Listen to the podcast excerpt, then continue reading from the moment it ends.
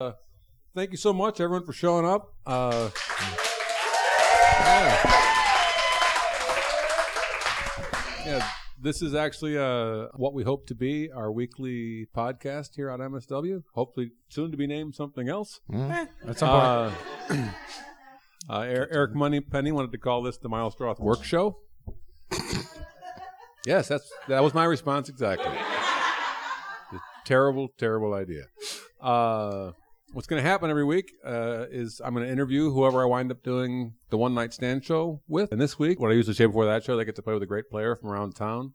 Uh, always a good player. And this week, a couple, a couple players that I've, I've known for a while. A couple of up and comers. A couple up and comers. Yep, from, rookies. from here at the workshop. Uh, Brian O'Connell and Emily Candini. Yay. Yay! Ah, my voice sounds very, my voice sounds very high to me. It sounds very high. It's very high to me. It's Mine like, sounds "Hi, lower than hi, yours." It's welcome to the podcast. I just want to ask a couple of questions. The, the NPR of improv. Like, Yeah. Oh, hey. Here we are. No, uh, so uh, actually, I'll, I'll, I'll start off with saying that like I've known Emily, actually not as long. I've known you for maybe what eight years, something like that, back in Chicago. yeah, yeah. I We met you. probably met about eight years ago. I've known Brian for about ten or twelve. Uh, we met uh, late 2003. Oh, now I got to do math. All right, so twelve. 12. Yeah. Uh, yeah, and what I find, well, I'll just a- ask you guys because we, we have. Let's see if you can guess which one of these two people thinks more like me.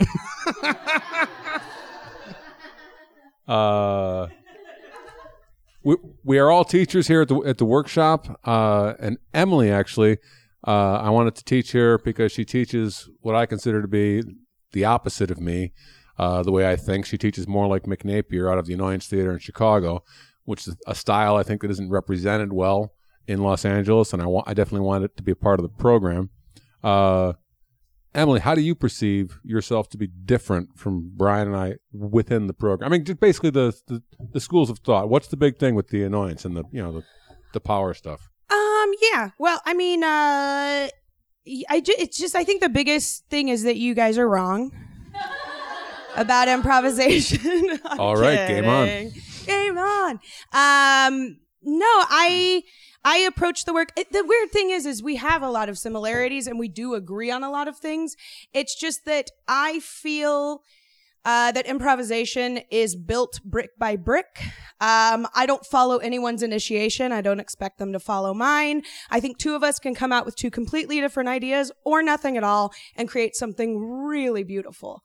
Uh, and I think that's one of the biggest things is I know you're big on like initiations and all that stuff. Uh, Actually, the opposite of that. oh, see, here's the great thing. I don't know what Miles teaches.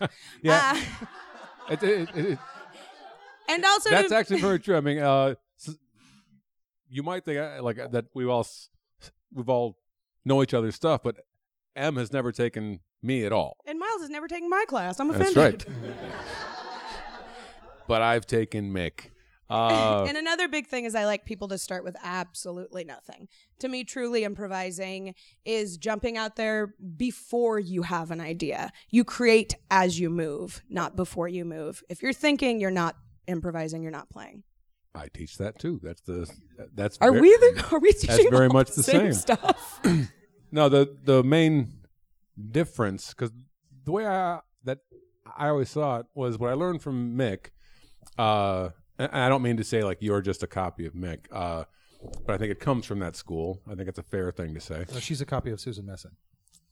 That That's- is so that's- not that's true. so not true. You, you- one, I don't think you know Susan Messing, and I two, do. I think you don't know me. Mm-hmm. if you think I teach what Susan Messing teaches, Susan Messing teaches something very different than what I teach. Um, it's very movement based, which everyone who's taken me knows I hate. Um, I don't hate what she teaches, but it is very different. Mine is a lot headier, and I am very annoyance based, but I'm also IO trained. When people ask me who taught me how to teach, Susan is definitely one of the people who I learned a lot from. Um, but Noah Gregoropoulos uh, taught me how to teach, and Mick Napier taught me how to teach and direct. Um, and while a lot of my theory is based in some annoyance theory, everything I do, I teach, uh, all of almost all of my exercises uh, were created by me, and it's my own theory because that's also what I preach to all my students: is that you become only an individual improviser by forming your own theory on improvisation. If you attach yourself to somebody else's, you're just going to become a copy of theirs. Uh, it's really, really important for you to be an individual and to develop your own beliefs and ideas about this stuff. And that's why you, you go to every school and you figure out who you are as an improviser. And I That's agree with totally something that Susan would say. so it's like You're only saying that because you want to F her. everybody. and I uh, I I agree with everything you said, and it's I always tell my students it's like Emily's going to say shit that I wouldn't say, uh, but you have to realize because to me like the the main part of that is that you are able to empower yourself in any given moment, and the only separation, the only distinction that I like to make is that I like to make that moment the moment after I've listened to the other player right. uh, and and because in listening to them, I hear their idea, I, I hear what they want, uh, and since I can become strong at any time, why not give give the person who started the scene that opportunity? Because to me, like if, if two people come on stage both with something, then they're going to have to. I mean, I know it can be made to work, right? You could take two good players and give them both a direction. Here's here here's two shitty moves at the top of the scene. Make it work. They could make it work. Uh, but if you put two people on stage, both coming on with their own unique idea, then they're going to have to figure out how to get them together rather than just following whoever started the scene. That's the beauty of improv. That's what makes it difficult and fun and interesting is that it's, It's not just difficult. like, oh, I don't want to make it go with that. difficult. I, I, I want to make it as easy as like it. possible. Oh no, I like it to be hard because then you get to get to those things, those different worlds, those different planes and realms that you wouldn't get to if you just played out to one person's idea. No, but it, that's that's, that's such. I knew this is exactly how this was gonna fucking go. I knew it.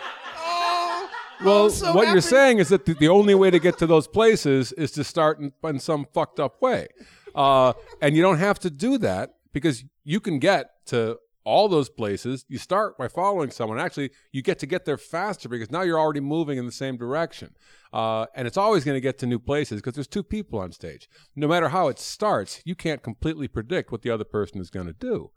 Uh, so it doesn't limit the places y- you can get to uh, in, in doing that. So you're wrong. All right, now Brian.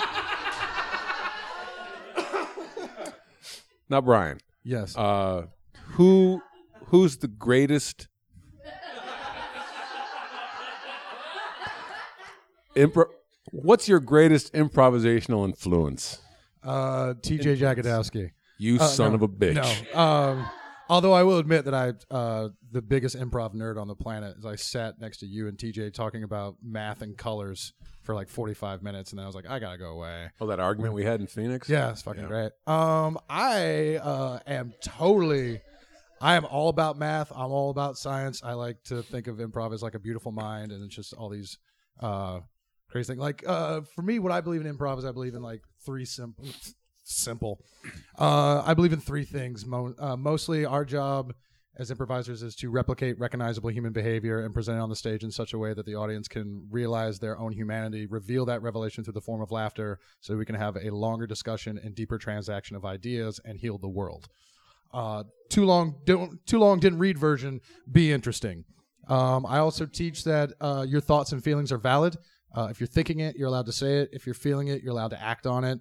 Uh, and I believe that all improv can come basically down to 10 basic questions, which is who am I? Who are you? How do I feel about myself? How do you feel about yourself? How do you really feel about me? How do I really feel about you? Where are we? What are we doing? And those two are low on the list for a reason because without the previous six, it doesn't provide any context. Activity and environment provide context. Um, what is it about these two people that would lead them to live the rest of their lives unhappy and or unfulfilled? Uh, doesn't mean every scene has to be about blood cancer, but it just has to be something that can't be fixed in 30 seconds. So there's growth to it. And the last question is the question the audience is asking every seven to 10 seconds, which is, why am I watching this? Why am I watching this? Okay, there's two people on stage. I understand that. Why am I watching this? Oh, okay, they're mother and daughter. That's a race. That's a relationship. I understand. Why am I watching this? Oh, it's prom night. I'm familiar with the concept of prom. Why am I watching this? Mom doesn't like her daughter's prom date. Mom doesn't like her daughter's prom date because he's black. Mom's a racist. Oh, okay. Why am I watching this? More of that. Um, that's that's for me for improv. But when I go and play, I forget all of that. Um, and I just go out there and just react.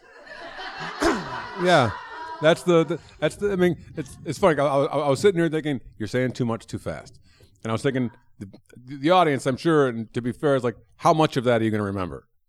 Right? He just he just said a whole bunch of shit uh, that's too much to remember, but he he summed it up exactly right. And anyone in the room, there's plenty in the room who've had me, is that that's what I think the training of improv is: is to think about improv, to analyze it like crazy when you're off stage. But then, like the last thing I do before I play is I, I chuck it all, right? Because th- that's the training. The training is you. The training becomes you and your reaction. So when you walk on stage, there's no there's there's no point in trying anymore. I think that's the way people fuck it up the most is when they they basically think they can be faster than they are.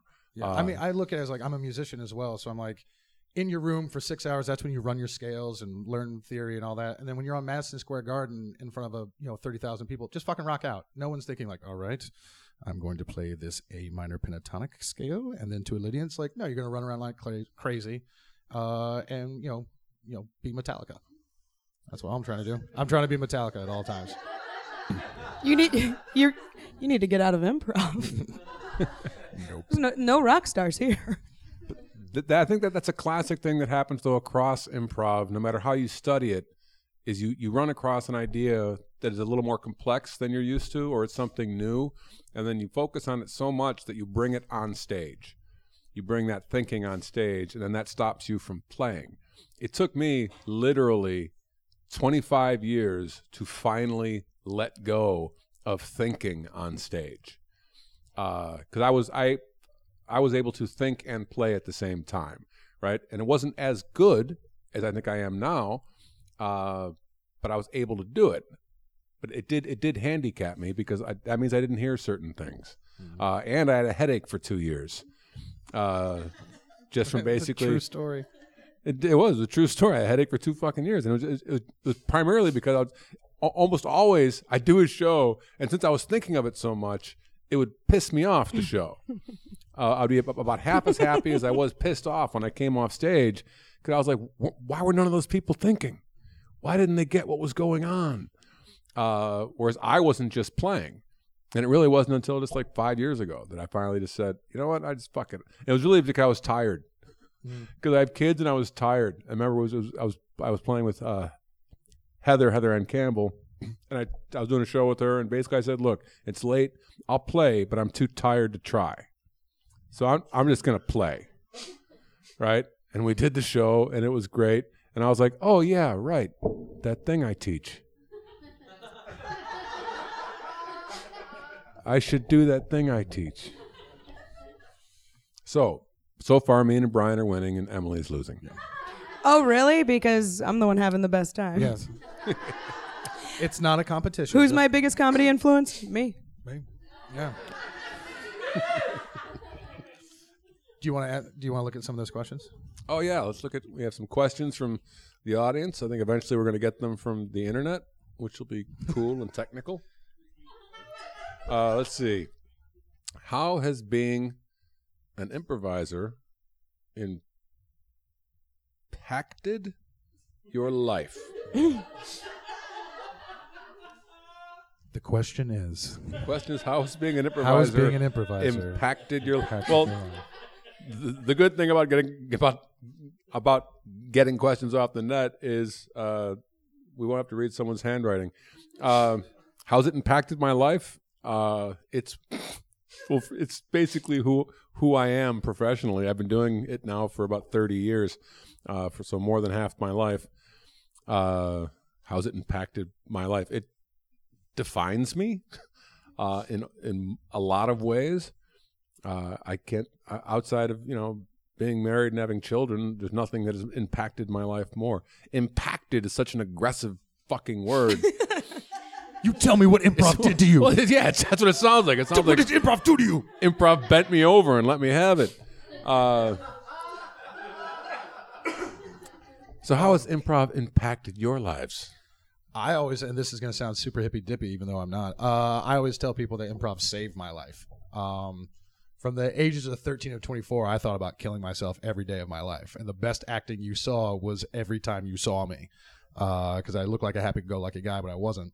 Uh, and then finally, like uh, the my fiance left me like three months after I moved here, and I was like, well, I'm not going to kill myself now. I might as well not.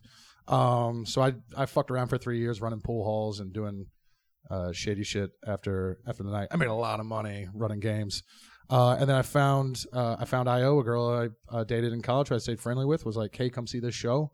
Uh, and I said, "Okay, what time is it?" She was like, "Sunday night at 11. I was like, "Well, I don't have HBO, so I won't be watching The Sopranos. Yeah, I'll fucking come see your show." And they just happened to have the greatest show they've ever done. I was like, "I want to do that," and then got into class, and it was the first thing I'd ever found that said it was okay for me to be me uh, that you know you are invaluable. You're the only person we have. No, no one else has your thoughts, your feelings, your hopes, your dreams, your fears, your morals, your ethics, your history. If you don't bring you to the stage, we won't get it from anyone else. And I, uh, it's the first time I had ever believed it uh, that I was worthy that um, do that. And then, yeah, here I am, 12 years later, still doing it. So that's how it's impacted my life. It's, it means I'm actually alive. Like I, didn't, I didn't eat a bullet. So It's much. Now I feel like my answer was dumb. Emily.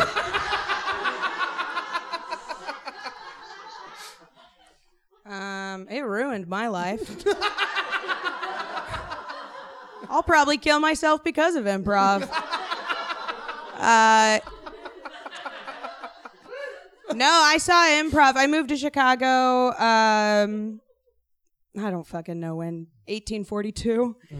And uh, I moved there for theater, and I'd done comedy pretty much my whole life. I always knew I wanted to be in comedy since pretty much birth. Um, I used to set up my own Tonight Show set in front of my family at the age of like two and pretend I was Johnny Carson. Uh, so I always knew what I was going to do. Uh, but I moved to Chicago for theater and I ended up stumbling upon Improv Olympic. Uh, some asshole came next door and was like, You want to come see a show? and because I was next door having a cup of coffee at a diner because I was very poor. And I went in and saw a show, and that night I saw Emily Wilson perform, who I still and probably always will think is one of the, uh, and she is one of the greatest fucking improvisers that has ever lived.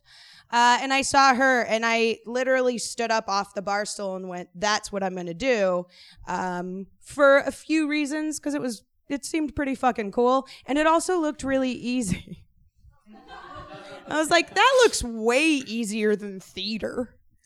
You just show up and cut off jean shorts and m- make toot jokes. Sign me up for class. It was easy for you too, because I mean, as far as what I know of you, is like Emily was pretty much kind of a, like a monster right out of the gate. Uh, yeah, much- I walked in and they were like, "Get up there," Yeah. and then I was like, "What?" it's funny how very few people are like that. There, there, there are some, but I mean, she was definitely one who just you know came in. It's like it was easy for her. Uh, for me, it wasn't at all. I had to work for years. Uh, I sucked hard for about four years before I started to become what I would call even a functional improviser. Uh, so fuck you for being so good out of the gate. Sorry. Let's go to another question. yes. What would you say? Why is this written in a light green fucking pen? what would you say your identity is as a theater, given that all of teaching, I can't wait till these are fucking typed or something. It's like Even- it's like learning. That's watching someone learning to Yeah. read. yes. That's, the whole podcast Yeah. is basically me trying to prove that I can This read. is Officer Barbrady learning how to read so he can take down Yeah. the chicken All right. fucker. Miles, All right, you're so- you're so you're so brave right now. Thank you. Thank you very much. All right. What would you say your identity is to theater, given that all of teaching styles and philosophies are so different? So basically, what's our identity as a theater, given that all teach? Oh, since all of our teaching styles are, so different. are, Oh, are- okay. are, are, are so different. Uh, well, to me, it's it's it's that. Yeah, it is different. It's purposely different. The main re- I, I wanted Emily primarily to represent what I think is is the other important thing, right? Uh, I've got enough math, and me, me and Brian have enough math, math and form for everybody. But we did, we I think we I wanted a strong annoyance theater influence, just because that's actually how I learned it. I mean, I learned freedom and character, and to not give a fuck from Mick Napier, uh, and then I learned more about what I felt was my responsibility uh, on stage from Del Close. Uh, so I wanted both those things represented, and I, and I don't. I, I, definitely, I definitely want to be a place that isn't afraid to have different thinking in the building. Uh, me and Emily, I mean, basically what we said at the top, where basically she, she wants to start a scene with two different things, and I, I think that's a terrible idea. Uh, it's not an unworkable idea. I just, I just, I, to me, if I look at it logically, it doesn't make sense. Uh, but I know she still is going to think that, and that's fine because it, you know, it does work, right? Uh, and I, I, I like that people get too aggressive opinions that, that, that are not necessarily in total agreement. Although at the same time, like like I would say t- toward that, like I use the annoyance stuff, you know, all the time. I just use it as, as, as soon as I know what I think I'm supposed to do, then I go full tilt annoyance. And, Yeah. Just- and I use the IO stuff all the time. Like when I teach, I tell my students follow your gut first, number one, then your heart second, and don't even use your head. Um, and to me, the heart is the a lot of the IO stuff. Uh, the heart, the bigger ideas, the bigger thoughts, affecting change. Um, yeah, and wanting to say something with your improvisation. I think part of our identity here as well is that um, we don't have a set curriculum. We allow the work to progress, and as it becomes new, then we'll add that into it. Um, a lot of a lot of stuff I see because it's not the only place I teach, but also I see a lot of people like trying to like, okay, I want to do it the right way. It's kind of like it's kind of like going to see your friend's version of uh, Shakespeare play. There's the one where like they're trying to do something different, like they're doing Hamlet or they're doing uh, Julius Caesar, but they're doing it set in like the 1930s, and they rented out the bottom of an Italian joint, and they're kind of doing like they're all dressed up like gangsters. Uh, then you see people like who are trying to do it the exact way they did it at Stratford von Avon like all those years ago, and I'm like, yeah, but it progresses, like uh, trying to like recreate that. Um, there's a there's a there's a this is gonna sound shitty, uh, but real quick, there's a there's a great Star Trek documentary whose name uh, I'm I'm fucking all right, Emily. yeah, no, hold on. Wait, real quick. He says um, there are three types of people that watch Star Trek and uh, became enamored with it.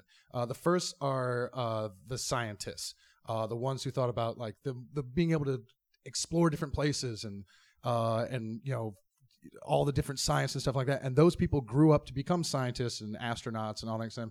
And then there's a group of people who are the artists or the creativity who love the idea of the world coming together, all different races and cultures, and there being no money anymore. And those are the ones that become the actors and the painters and the uh, the playwrights. And then there's the third group. There's the third group that don't have the talent to be either one of those things, but they just love it so much, and that's why they're at Star Trek conventions. They write, they write. It, sounds fucked up, but they write fan fiction, but they use characters from uh, they use Spock, they use Kirk, and they just make themselves like an ensign. They just want to be on the ship, like working in the basement or like working in the kitchen. And I feel like if you're trying to do improv the exact same way did, they did it 25 years ago, you're you're really just saying I'm just the guy in the red shirt that's going to die first when we go to the planet. Like I don't want to. I mean, I don't want to be the guy that quotes Del that never met him, but like I, there are certain times where I feel like Del would watch it, walk in and be like, "Are you guys still doing the fucking Herald?" It's like I did that 25 years ago. You haven't progressed. I died, and you guys are still doing this shit. Like, thanks. I don't know. Yeah, I think uh, I think the evolution of comedy and improvisation is a huge part of it. Uh, I think the biggest difference between us and the other schools uh, is that we teach uh, what we've created. We're not teaching exercises that were created by somebody 30 years ago that we've never met, we have no understanding of. Uh, our work is our work, and I am the next Del Close. All right. Next question. We got to do a show at some point too. Eh. All right, this is a, this is a dumbass question. All right, great. you can skip some. No, no, I'm not gonna. I, I want to take them in. We have a pile. I was going to skip We'll the skip ones like some of them, like but this let's- one. I, I can't fucking read, so I'm not going to. I'm not going to read this one. What is the most important thing to keep in mind before a Herald audition? the most important thing to keep in mind before a Herald audition is that you shouldn't be having to audition to be on a fucking team. Uh, that whole process cracks me up. Uh, I'm just like, Next question. yeah, next question. what do you think of short form? I think short form's great. I think short form, particularly in the in the history of uh, improvisation, if there was no short form, there wouldn't be long form. Uh, I studied short form for two years at Second City. Uh, it definitely was beneficial, and I think, like back in the day, I think there's a lot of people who's like, I don't do short form, I do long form. Yes, because I'm I'm a, I'm an I'm an intelligent Wanking guy. motion. Long long form is interesting. Short form bores me because I'm performing a herald, and herald is in short form. You see, because it's a half an hour long. I know it's made up of an opening, which is a game, and then and then three scenes, which you know is a time dash game, and and we separate the three beats of those scenes of those three scenes by well games.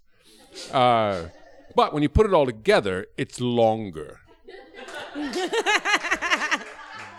Uh, so, yeah, I mean, I, I remember even back in the day thinking, we shouldn't. I mean, I was like, isn't this just a bunch of games? I mean, I, I, think it accomplished what it accomplished, but I mean, it was just a bunch of games put together.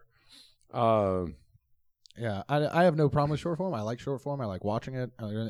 Uh, I prefer long form. I say right after Miles said all that.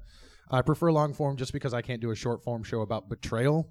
But I will say, if you have to, if you feel like you have to shit on another art form or another theater to make you feel better about the thing that you're doing, then go fuck yourself. You're an asshole.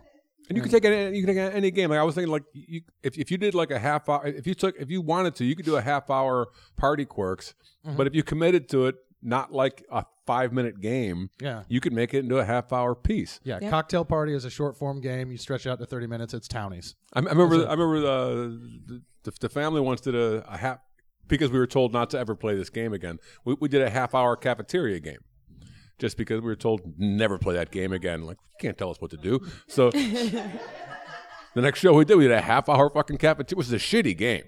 It's that game where you, you, you, you uh, hey, I'm getting something in the cafeteria and I misspeak. I tell you something and you speak it, you misspeak it to the next person.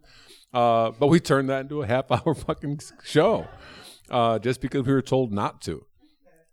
I love short form. Uh, I do 24 hours of it straight every year for charity. Um, and it doesn't look like short form because really great improvisers are doing it. Um, and and I think yeah, I think that's the thing. A great improviser is a great improviser. Anytime I hear a long form player say, "I don't like short form. I don't do short form," to me, I equate it to hearing a novelist say, "I don't write sentences." because if you can't play a fucking simple game, then you can't write the book. So, yeah. That's great. Uh, let's see. How is the dynamic between you three? Listen to this podcast. Yes, how is the dynamic between you three? We're, I mean, this this is basically. I mean, it's not only that we're players and teachers. Basically, here we're family. I mean, E- Emily watches my my kids, comes over to my house. Uh, I've known Brian for you know twelve years. He's you know he, he's family. He's one of my best friends. Uh, and it's funny because that, that's kind of been like the people who uh, I've studied with this. Like I remember, you know, I I, I, I work with a guy who I wanted. I, I, I, moved in with him, right? Uh, the, when I was on the family, I I, I wound up I moved in with Flynn. Uh, it was just like you become family, and uh, that's one of the things we definitely want to push in this place. And we try to. I, I think, as far as going back to like what what identifies us, uh, 'cause I'm pretty proud of the the level to which I believe we care about the people in front of us, as far as when they're in our classes. Uh, and and it's not like we try to like like we, we got to convince them that we give a shit about them. Uh, how can we I, I, I think we all legitimately just like we see human beings in front of us. And again, going back to our teach, our teaching, we we have what we're going to teach, but we adjust it to the to the fucking person sitting in the seat in front of us. Yeah. Uh, because what do they need? you know, one person more or less in my class, I'm going to teach that class completely differently, and I totally believe that. Yeah. Yeah. I, I think too often in teaching, the, the passion of the teacher is more for what they know and less for what the person in front of them needs. I think that's about all, all the time we have for this one. We'll be back next week. Uh, and I guess right now we're going to do a set for you. Yeah. So just hold on a second.